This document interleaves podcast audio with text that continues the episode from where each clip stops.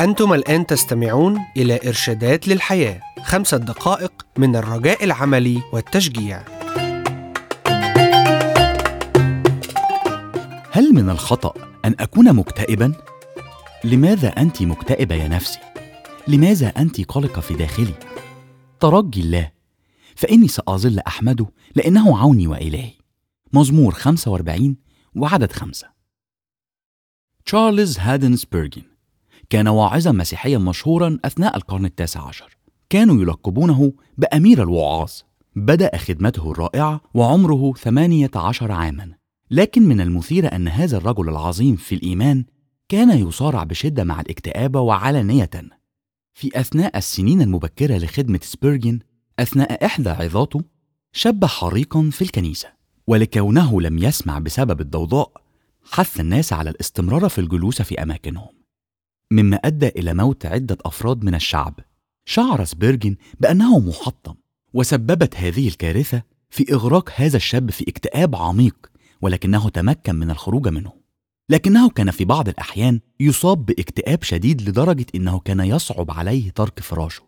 الاكتئاب يواجهه تقريبا كل شخص بدرجات متفاوتة في حقبة ما من العمر. لكن في معظم الحالات يكون مؤقتا وفي أيام أو أسابيع قليلة تنقشع الغيوم السوداء وتشرق الشمس لكن بالنسبة لآخرين يصبح الاكتئاب مثل سجان يغلق عليك السجن في أعماق الظلام ولا يسمح بدخول شعاع نور إلى داخل الزنزانة. هناك العديد من العوامل الخارجية التي تساهم في الاكتئاب مثل التوقعات الغير محققة والفشل الشخصي بكل أنواعه. ظروف وحالات لا يوجد لها مخرج أو حل. الوحدة الإحباطات التعب الجسدي والضغط الذي مصدره الشيطان. وهناك أيضا عوامل داخلية أو بيولوجية مثل الخلل في الإفرازات الكيميائية للجسم والأمزجة التي تكون قاتمة ومتغيرة. إلى جانب العديد من العوامل الأخرى يصعب حصرها وأيضا فهمها. وفي بعض الأحيان يكون الاكتئاب روحي. انظر إلى يونان الهارب من الله فقد تحول شعوره بالشفقة على النفس إلى الاكتئاب. فالشخص الذي رفض الله يدرك إنه لا يوجد أي نور ولا رجاء آخر. وهذا مبعث للاكتئاب.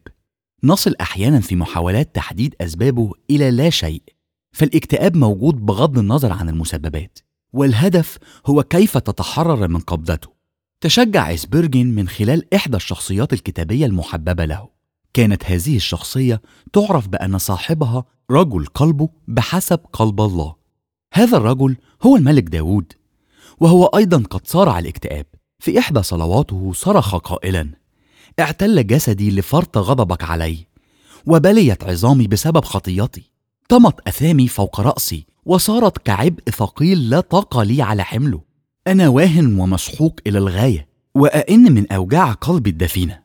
الصلاة دي موجودة في مزمور 38 والآية من 3 ل 8 لكن داود طرح بنفسه على رحمة الله ورجع إليه اتزانه.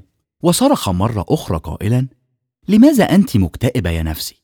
لماذا أنت قلقة في داخلي؟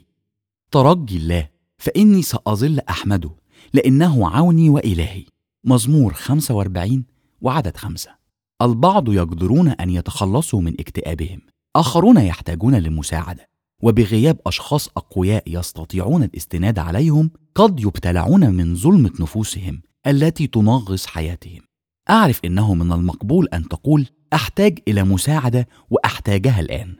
الأمر يتطلب شجاعة، ولكنها الخطوة الأولى. لو لاحظت أن أحد الأشخاص منسحب ويعزل نفسه أو يهمل في مظهره الخارجي ويلجأ للمخدرات والخمور ومحبط من جهة تحسنه، قدم العون لهذا الشخص ليطلب المساعدة. الله ليس غير مباليا بمعاناة الشخص الذي يحتاج إلى أن يكسر قيود الاكتئاب. أما هؤلاء الذين يصارعونه فإنهم يحتاجون إلى مساعدة عاطفية وجسدية وروحية. هل يستطيع الله أن يتعامل مع اكتئابك وصرخة قلبك؟ الكتاب المقدس يوضح لنا جاليا أن الله يعرف ضعفنا كما يصرح بهذا في مزمور 103 لأنه يعرف ضعفنا ويذكر إننا جبلنا من تراب مساء وصباحا وظهرا أشكو له صارخا ونائحا فيسمع صوتي. هكذا كتب داود في مزمور 55 وعدد 17 الله سيسمع وسوف يستجيب. استمعتم إلى إرشادات للحياة. للحصول على معلومات أكثر اتصل بالمحطة التي تستمع إليها.